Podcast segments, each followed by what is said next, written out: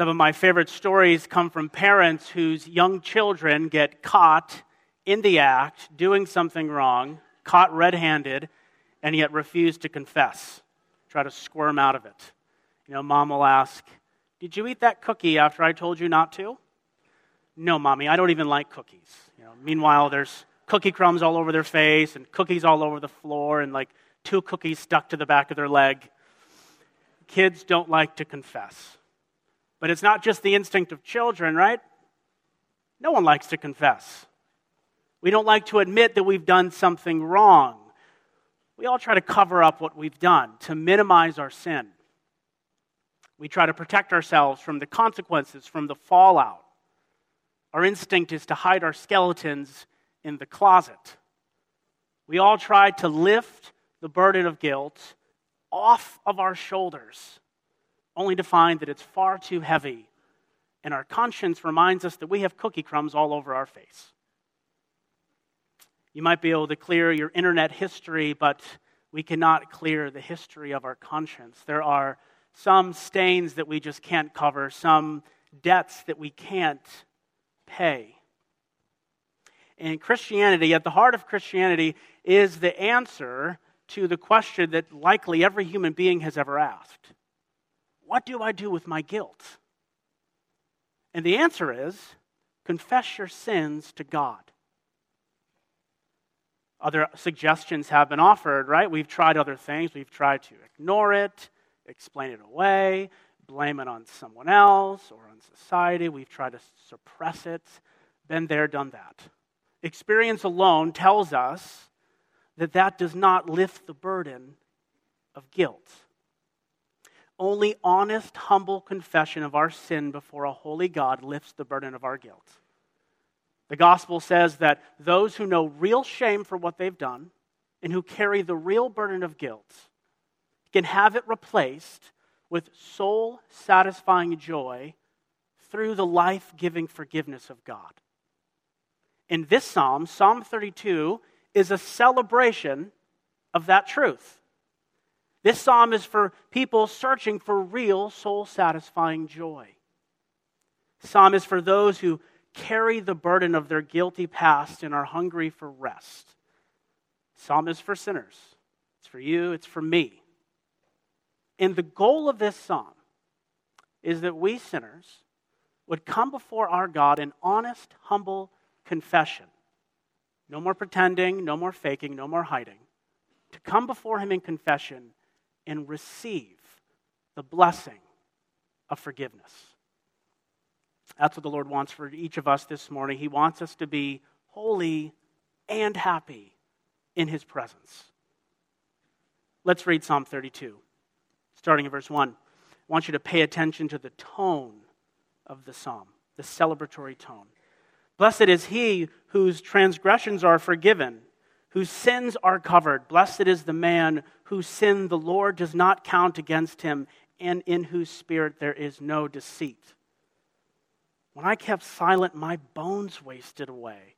Through my groaning all day long, for night and day your hand was heavy upon me, and my strength was sapped as in the heat of summer. But then I acknowledged my sin to you and did not cover up my iniquity. I said, I will confess my transgressions to the Lord, and you forgave the guilt of my sin. Therefore, let everyone who is godly pray to you while you may be found. Surely, when the mighty waters rise, they will not reach him. You are my hiding place. You will protect me from trouble and surround me with songs of deliverance. I will instruct you and teach you in the way you should go. I will counsel you and watch over you. Do not be like the horse or the mule, which have no understanding, but must be controlled with bit and bridle, or they will not come near to you. Many are the woes of the wicked, but the Lord surrounds, but the Lord's unfailing love surrounds the man who trusts in him. Rejoice in the Lord, and be glad, you righteous.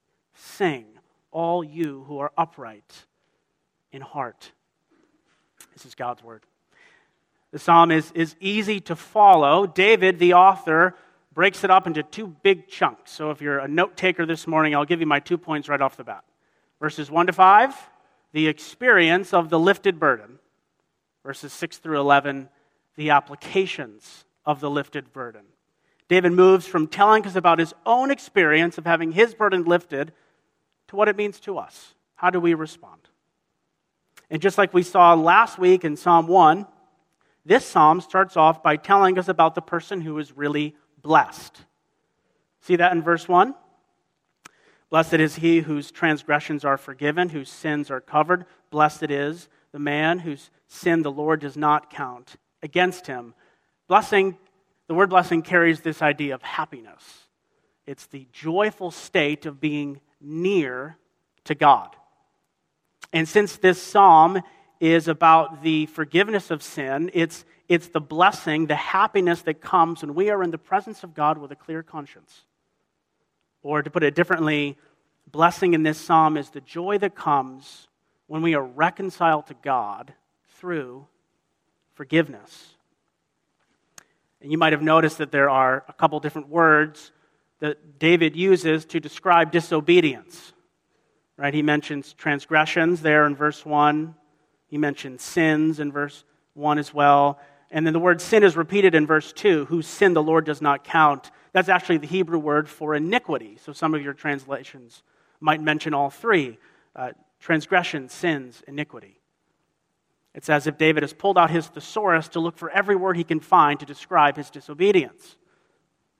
And just like there are three words for disobedience, there are three words for God's response to his disobedience.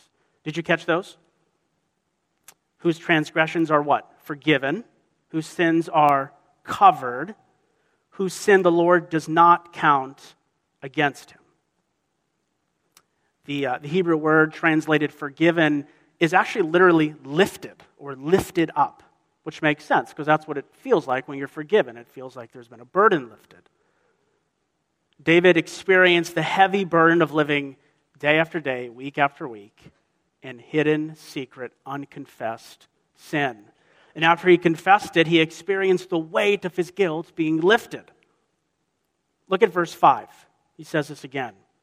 Midway through verse 5, he says, I will confess my transgressions to the Lord, and you forgave, same word, lifted the guilt of my sin. Back to verse 1. So not only were his sins lifted, his transgressions lifted, but his sins were what? Covered. Covering has this idea of something being hidden. His sins were hidden from God's holy sight. And then finally, the Lord is not counting his sins or his iniquity against him. This has the idea of God not crediting to David's account a debt. Think of it as a spiritual debt forgiveness. Right? So, in these two verses, David describes the truly happy or blessed person. It's someone who has had the guilt of their sins lifted, their sins covered, and their spiritual debt not credited to them. But this experience of blessing was not always David's experience. There was a time in his life when he lived in hiding and in secrecy. And that was a far different experience. That was the opposite of blessing. We see that in verses 3 and 4. When I kept silent, my bones wasted away through my groaning all day long, for night and day your hand was heavy upon me, and my strength was sapped as, is, as in the heat of summer. You notice the contrast in tone, right? Verses 1 and 2, happy. 3 and 4, miserable. You know, you read these verses and you can just feel the pain and the heaviness that David was experiencing. I mean, this man is undergoing a spiritual death. The images that he gives us, the words he uses are striking of his bones wasting away, groaning night and day, melting in the desert heat of summer. No strength, no vitality. Last spring, my wife and I decided to do something that we hadn't done before landscape. And before last spring, our approach was to simply learn to admire the beauty in weeds. But last spring, we you know, ripped up all the weeds, spread some mulch, put some plants and some flowers in front of the house. Then what happened? The heat of summer, the drought.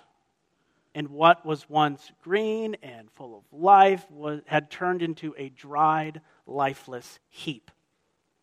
That's how David felt living with his guilt a lifeless heap of a man. And why was it happening? Well, he tells us in verse 3 when I kept what? Silent. Sinned against the Lord. He was pretending like it never happened, and it was sucking the life out of him. Verses 3 and 4 are a picture of life before confession, a picture of life in secrecy. And we've all experienced this to some degree in our human relationships, right? You, you sin against someone you love, you hurt someone you love, and you carry around this energy zapping heaviness until you confess, until it comes out into the open. And we can have that same experience with God. You know, your relationship with the Lord is going well, you're, you're walking in joyful obedience, the times in prayer and God's word are sweet. You even like coming to church and listening to sermons. But then you sin, you fall, and there's a distance. A few days go by, more distance. Weeks, more distance. A year, more distance. And you feel a heaviness, right? You, you can't sleep, it affects you physically, emotionally, mentally. It's as if you are wasting away. The sins that David's heart and the world told him would make him so happy have made him absolutely miserable. And that's the experience with sin that we all know so well. In the moment, so good. Afterwards, miserable we forget about the after effects of sin in the moment of temptation. After I finished my dessert on Thursday, I walked by the dessert table a second time. It was also tempting, and I thought to myself, I think I can sneak a little more in there. And so I put some more dessert on my plate and topped it off. And, you know, in the moment it was so tempting, but what I didn't think about was the after effects the hours of discomfort that comes with overeating. Right? In the moment, so good, miserable after. Sin is like a, a yummy drink that contains a tasteless poison. It's so good in the moment when you're drinking it, but it fills you with a toxin that kills. A moment of fleeting pleasure for days, weeks, years of energy zapping guilt. This experience of heaviness, this lack of energy, this vitality is a warning to us. Just like when our body warns us when we are on a cold day that we are too far away from warmth, guilt warns us that we are too far away from the grace of God.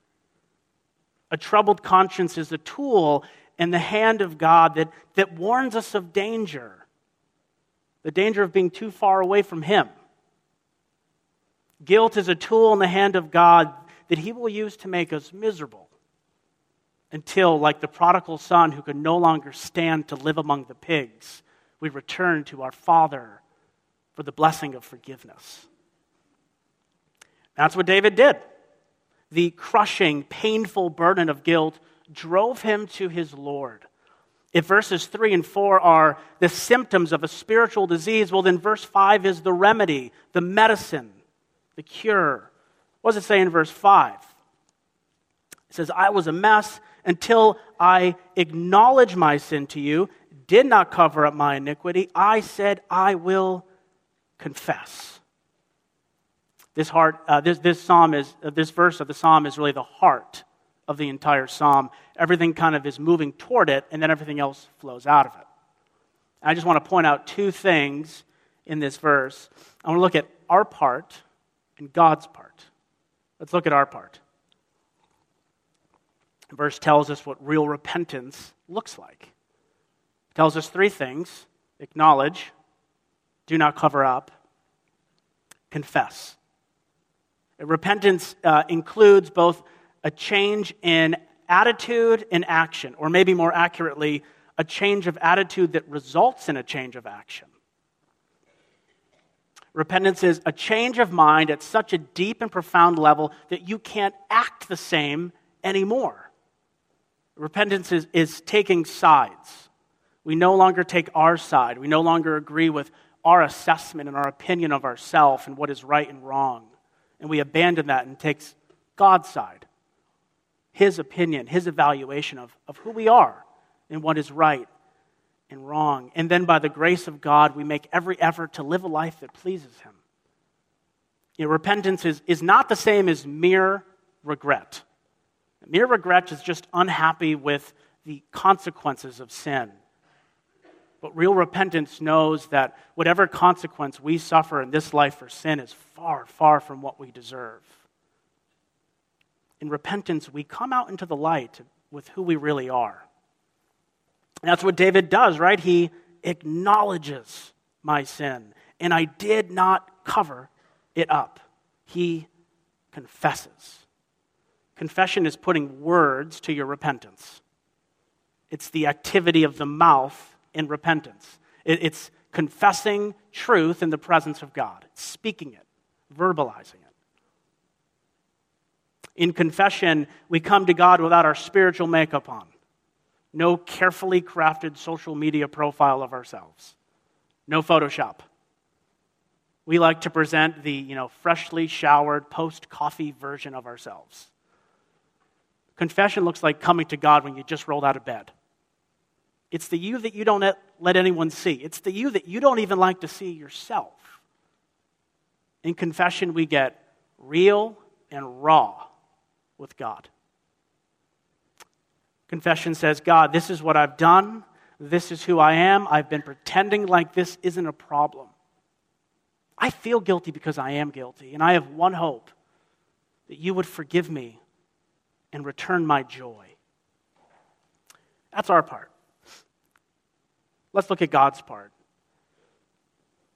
How does God respond to David's honest, humble heart? Does he shame him? Does he screaming yell at him? Does he kind of rub his nose into the accident on the carpet?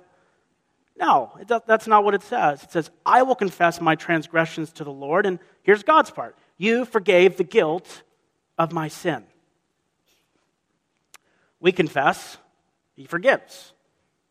And it's that simple, right? Well, yes and no. For those of you who don't know, I, I attended this church for a whole year as a skeptic. I was um, mildly interested, much more interested in the girl that brought me to church, mildly interested in the Bible, very skeptical. And one of the stumbling blocks for me was a misunderstanding of what Christians meant when they said that forgiveness is free. I thought, well, if it's free, well, then it must be cheap. Only free, only, you know, anything that's free is usually cheap. So Christianity just offers cheap, free, fake forgiveness. So I thought. But I was wrong. Forgiveness is free in a sense. You know, we don't require repayment or punishment. We don't hold it over someone's head anymore. It's free in a sense. Oh, but it's never cheap. And, and anyone who has been really hurt and has forgiven knows that forgiveness is very costly. If it's going to be forgiveness at all. It must be free, but it's never, never cheap. It's costly to the one who is asked to forgive. In forgiveness, we do, we do two things. First, we recognize that something wrong has been done to us, that we have a good reason to be hurt. Forgiveness isn't denial. Denial likes to pretend something didn't happen, but forgiveness looks the truth of the offense right in the face and feels the hurt. Second, even though it was wrong, rather than reacting in anger or revenge, we bear it. We do the costly work of extending grace. Rather than seeking revenge, we decide to bear the burden. In forgiveness, the one who is hurt is the same one who lifts the burden of guilt off the guilty, simultaneously free and costly. Of course, that doesn't mean we are okay with someone doing the same thing over and over again. But forgiveness recognizes an honest confession, a desire to change, and then rather than reacting in anger or vengeance, it absorbs the pain of the past and lifts the burden of guilt off the guilty.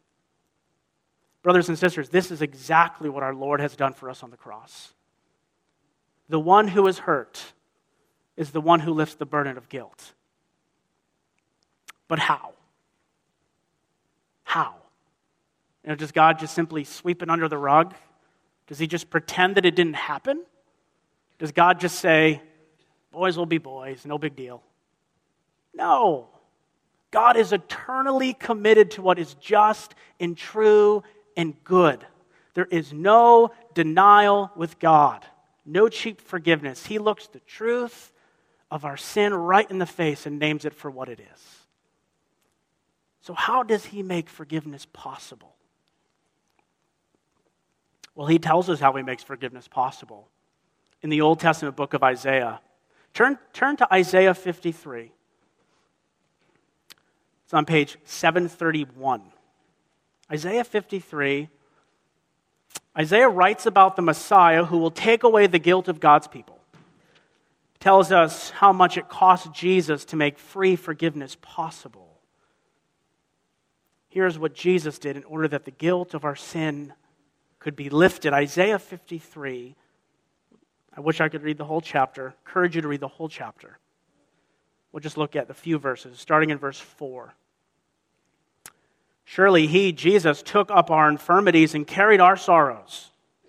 Yet we considered him stricken by God, smitten by him and afflicted. But he was pierced for our what? Transgressions. He was crushed for our iniquities. The punishment that brought us peace was upon him. And by his wounds we are healed. We all, like sheep, have gone astray each of us has turned to his own way, and the Lord has laid on him the iniquity of us all. How did God lift the guilt of sin? By placing it on Christ. How does God make it so our sins are covered? He does it with the, the blood of a sinless sacrifice. How is it possible that our sins would not be counted against us? Well, they were counted against Him. God bears the burden of forgiveness. He does not stew in anger or seek punishment, but he acted to forgive by giving us his son. The righteous for the unrighteous, the sinless for the sinful, paid in full. Nothing we could ever add to it or subtract from it. No more burden left for us to carry because Jesus paid it all. What can wash away my sin? Nothing but the blood of Jesus. What can make me whole within? Nothing but the blood of Jesus. My sin, not in part, but the whole, has been nailed to the cross, and I bear it no more. Praise the Lord. Praise the Lord, on my soul. That's why David's so happy. This is blessing. This is the path to real soul satisfying joy that starts with confession what happy people the Christian gospel makes. Oh, let us be a happy church, happy in God. What freedom. Okay, back to Psalm 32. The psalm now turns from David's own experience to what it means for others. It moves from the experience of the lifted burden to the application of the lifted burden. David mentions four things. And we could probably write a whole sermon on each one of these, but we'll just mention them quickly. We'll just glance at them. Four things confess your sins, rest in your hiding place, receive his instruction, rejoice in his presence. First, he tells us to confess. Look at verse 6. Therefore, let everyone who is godly pray to you while you may be found. David wants us to learn from his experience. What David experienced, the lifted burden, can be, is available to all those who would come to Christ in honest confession. But did you notice the sense of urgency? It says that we should pray to God while he may be found. God's offer of forgiveness has an expiration date. At my last job, someone brought me in a piece of leftover pie. By the way, how awesome is pie? I, Forget birthday cake. I'm so done with birthday cake. We need to start a tradition of birthday pie. And we can start it on, I don't know, May 26th, which may or may not be my birthday. Anyway, someone brought in a piece of leftover pie, and I was too busy to eat it, so I put it in the fridge. And later, uh, the following week, I grabbed it and topped it off with some whipped cream and took a huge bite. I was expecting the mixture of fruit and cream to invade my taste buds, but instead, there was just this nasty, bitter, sour taste. I had waited too long to enjoy the gift, and it had expired. God's offer of forgiveness has an expiration date. If you wait too long, you might find that next time this offer tastes sour. Don't wait until next time. Turn to Christ. Move toward Him and experience moving from burden to blessing. Confess your sins to Him. He does not turn away the humble.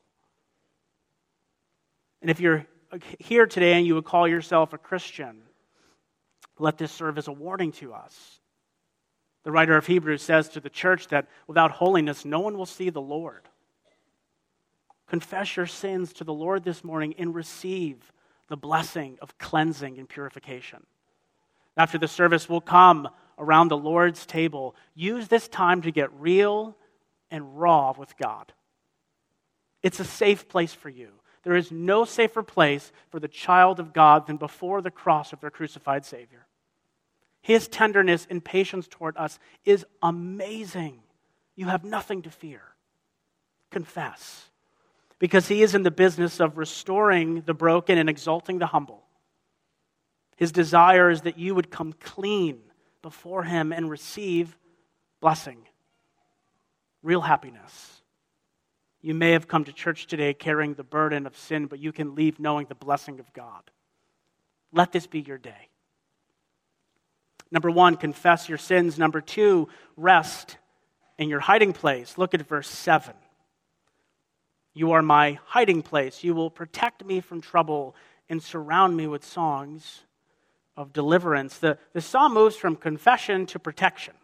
That's what a hiding place is a place of refuge.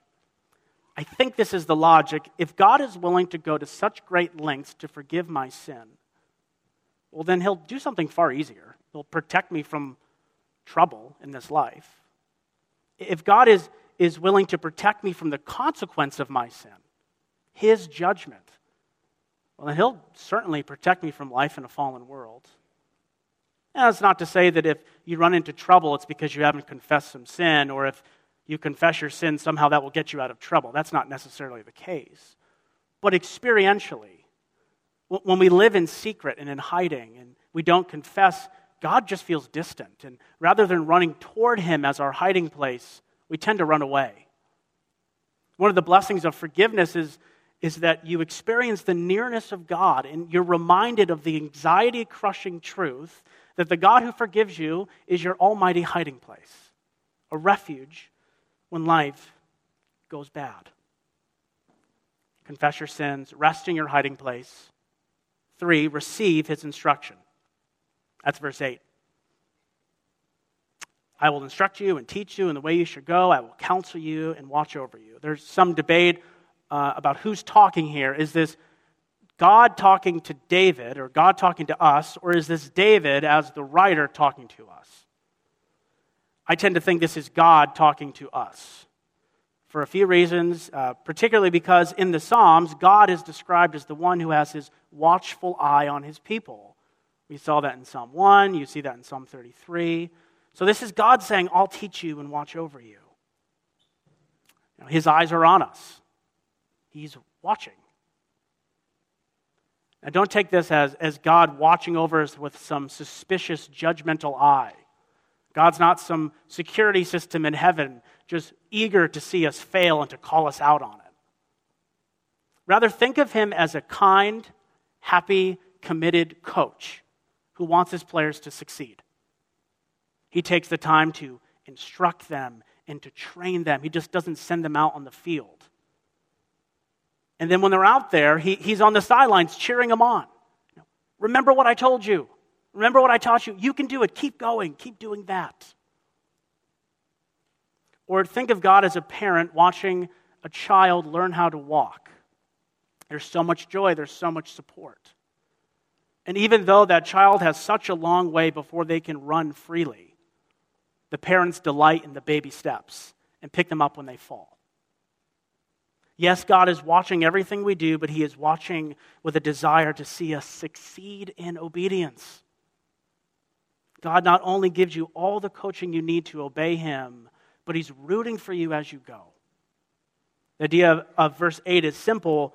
After God forgives you of your sin, run to His Word to be coached and instructed on how to live a life pleasing to the Lord.